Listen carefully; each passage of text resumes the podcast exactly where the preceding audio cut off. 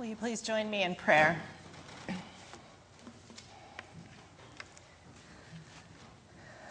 May the words of my mouth and the meditations of our hearts be acceptable in your sight, O God, our rock and our Redeemer. Amen.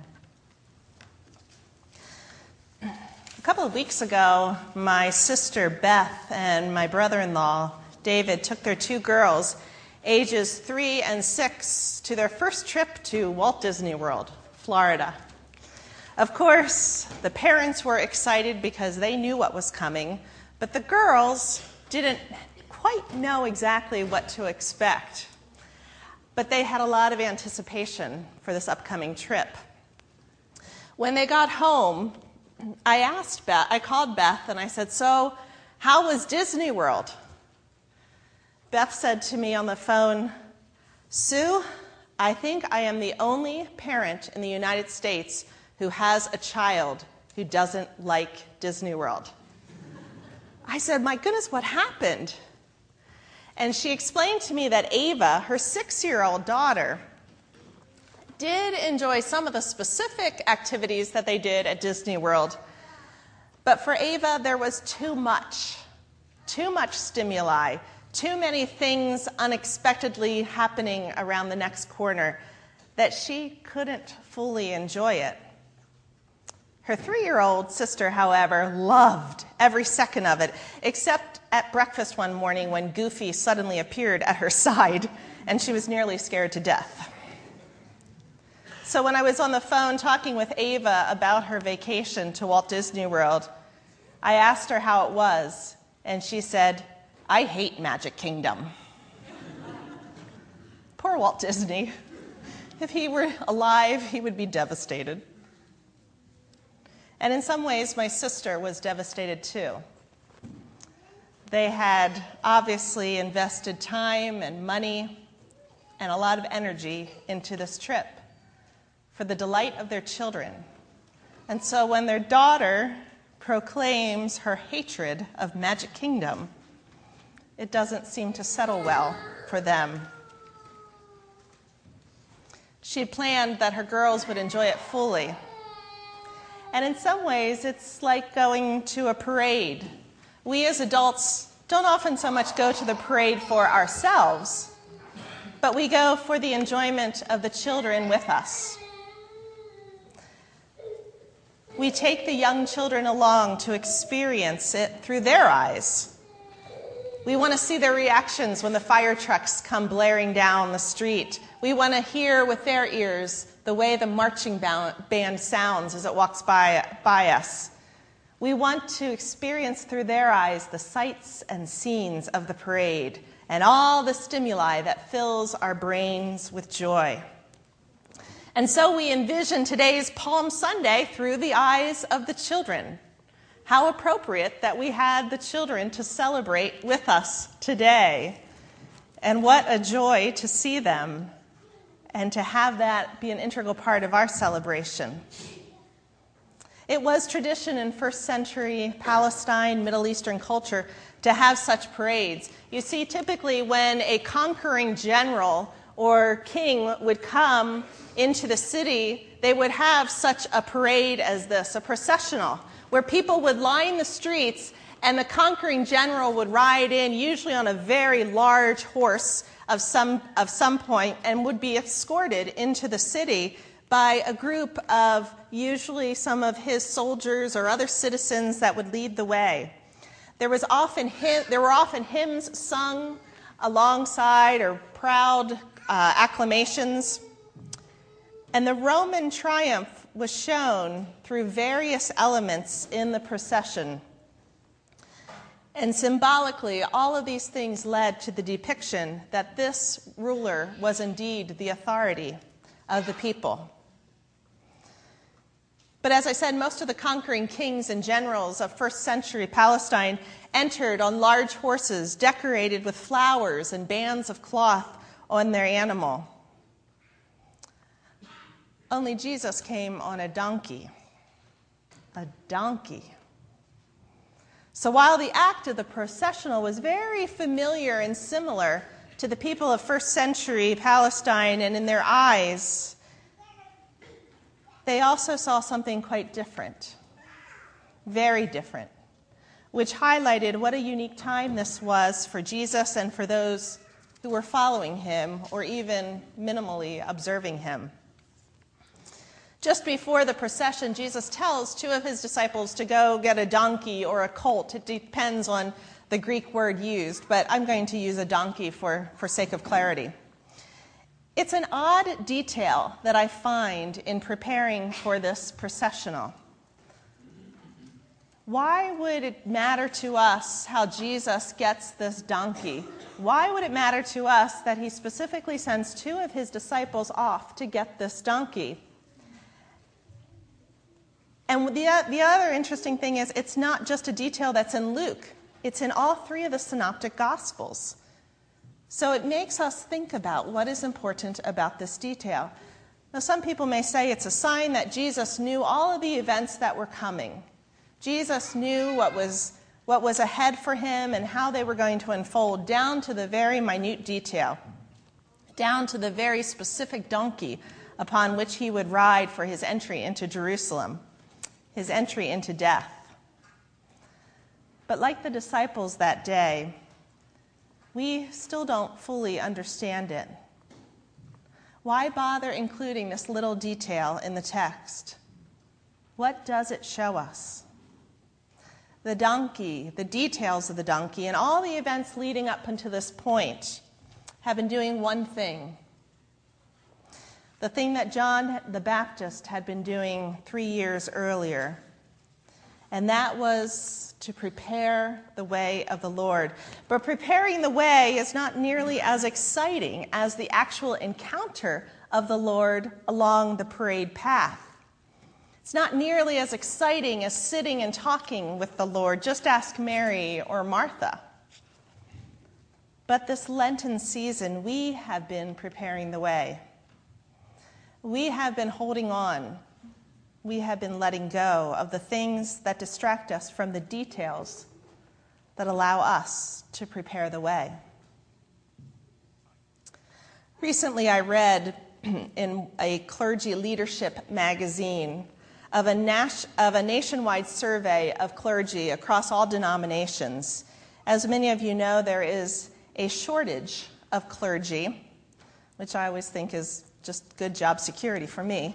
But there's a shortage of clergy across all denominations in the United States.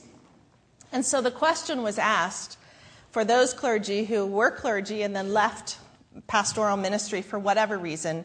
They said, What is the main factor that clergy cite in explaining why they turn away from the ministry? Why do they drop out? Or why do they just find something else to do with their lives? The most common answer was the mundane, the ordinary, the trivial aspects of ministry. Apparently, few of us get tired of preaching, of staying by the bedside of a sick person, or of interpreting the scriptures. But most clergy get tired of doing the mundane tasks, even though those tasks are often the ones that prepare the way best for Jesus. Theologian Karl Barth said that good preaching is like a person standing on a street corner pointing upward into the sky. You know that feeling when you see somebody outside pointing up to the sky, people start gathering around and trying to look up and see what exactly that person is seeing. Good preaching is like the person who points the way, so that we crane our necks, so that we attempt to see what the person is pointing to is also seeing. Getting the donkey is pointing the way forward. The focus is not on us, it is the, on the one for whom we have been waiting. If we stop and listen or look closely to this text in, cha- in chapter 19 of Luke, we learn more about details, details that point us the way. Unlike the gospel account of this processional found in Mark's gospel, this crowd does not shout, Hosanna, Hosanna, the way that most of us are accustomed to celebrating Palm Sunday. But they do praise God with, with the words of verse 38 Blessed is the King who comes in the name of the Lord, peace in heaven and glory in the highest heaven. And this praise and power of Jesus' mighty works that they experienced were also acknowledged. But something continued to perplex me this week as I read this text, for I wonder how many times I've read through this text, how many times you've heard this story. And that is, based on Luke's account, I can't quite figure out how many people were actually at this parade.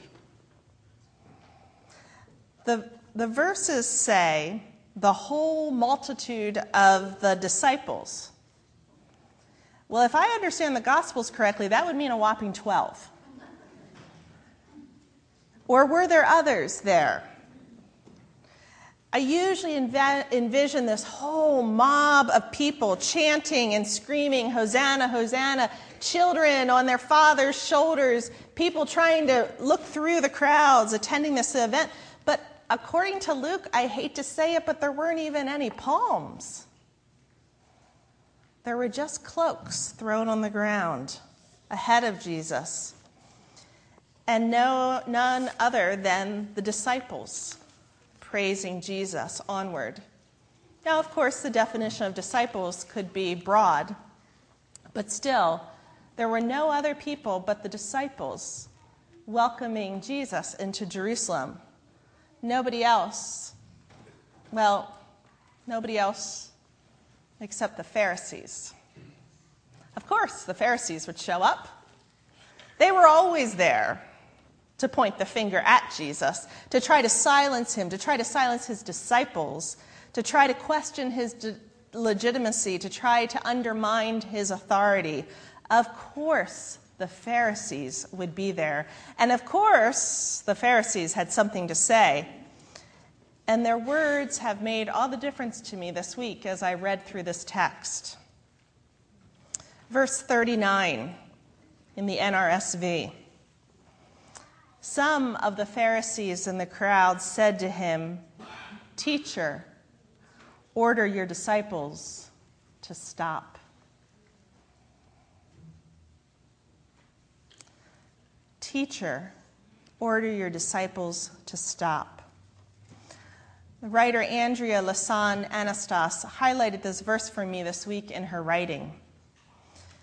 Perhaps Luke had been underplaying the noise and the size of the crowd to highlight this important but brief encounter with the Pharisees. Teacher, order your disciples to stop. So let's stop right here. Let's take a deep breath. Let's put down your bulletin, your pen, your book, your notepad. Let's put down our thoughts for what we are about to eat for lunch, our plans for this afternoon, our agendas for the upcoming week. Let's take time to listen to the Pharisees and to stop and to listen to quiet that low level chatter that we often hear in our brains 24 hours a day.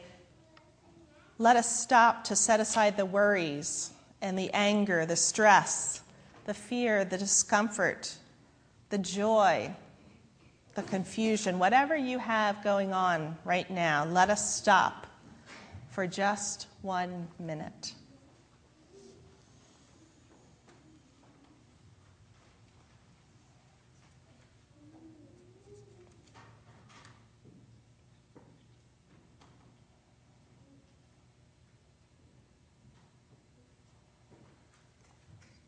Teacher, order your disciples to stop. Perhaps we hear these words more often than not. Perhaps we heard them this week when we were debating about a purchase, something that we really didn't need but wanted. Perhaps we heard those words this week when we were watching the news or watching the stock market or getting wrapped up in March Madness, that we lost focus on other things in life. Perhaps we watched them, perhaps we heard them rather, when we watched a movie full of violence. Perhaps we heard them when we canceled time with a loved one or a friend because we just didn't want to deal with them this week. Perhaps we heard these words when we walked by a person in need and pretended to look away. Teacher, order your disciples to stop. Andrea Anastos wrote this week the followers of Christ, the person we take as our teacher, whose way we claim as the way that defines our lives, will commemorate the choice of Jesus to die rather, to deny, rather than to deny what he held to be ultimate truth. That love is the image in which we are created, the path on which we walk, the goal toward which we journey. Love, not fear. Love, not violence. Love, not success. Love, not wealth. Love, not power. Love. Teacher, order your disciples to stop. Throughout Jesus' entire ministry, he focused on one thing love. Loving others as we love ourselves, loving God with all our heart, mind, and soul, loving our enemies and loving the stranger. Jesus did many things throughout his ministry, but the one thing he constantly told us to do was to love not to judge, not to condemn, not to critique, not to manipulate, not to exploit, not to minimize, not to ignore, not to kill, not to hurt, not to oppress. Jesus told us to do one thing love. But the world today does not call us to love one another because if we loved one another so fully and freely as Jesus calls us to do, well, then we would be much less inclined to gather up the material possessions that stimulate the economy and allow sweatshops in third world countries to function. If we loved one another so freely, then we would care much more about future generations and their life on earth, and we might not buy as much gasoline or as large of cars or create as much waste. Love encourages us to work for the oppressed, to speak for those who are mute to share with those who have nothing, and to bring those on the outside right into the middle. Love encourages everyone to have access to health care. Love finds ways to help homeless folks find affordable housing. Love encourages us to love simply so that others may simply live. In other words, love changes the world as we know it. And that was exactly what Jesus was doing when he rode into Jerusalem on that donkey. He was changing the world as the disciples and the Pharisees knew it. And he was changing it through his own act of love. So today we remember this historical parade of Jesus, but we hear today anew the words of the Pharisees. And interestingly enough, this is the last time that we would see or hear the Pharisees in Jesus' life in the Gospel of Luke. After these final words, they drop off. We never hear them again. Teacher, order your disciples to stop. May we stop this Holy Week and pay attention to the one who is riding in on a donkey May we stop this Holy Week and make room in our busy schedules to walk with Jesus on the journey this week, his journey of love. May we stop today and take off our fancy cloak and throw it down for Jesus as a declaration of who we are and what we believe. May we stop today and evaluate what it means to be a follower of Christ in this world. A world that tells us constantly to keep going, keep making more money, to keep going so that what is ours is only ours, and that we can live out the American dream to the fullest. Today is a day that we can stop and listen to the words of the Pharisees Today is the day that we can stop the crazy messages that we heard in our minds about always needing more and needing better to be worthy of love. Today is the chance to begin the confrontation in our own hearts between our attachment to the world and our claim to be disciples of the one who calls us, who calls all of us to be love incarnate. Today is the day that we listen to the invitation of the demands around us. Teacher, order your disciples to stop. Today, we will decide if we will stop. Or instead, we will pick up our cross and join Jesus on his walk to the cross to join the one who embodies the true way of love. Amen.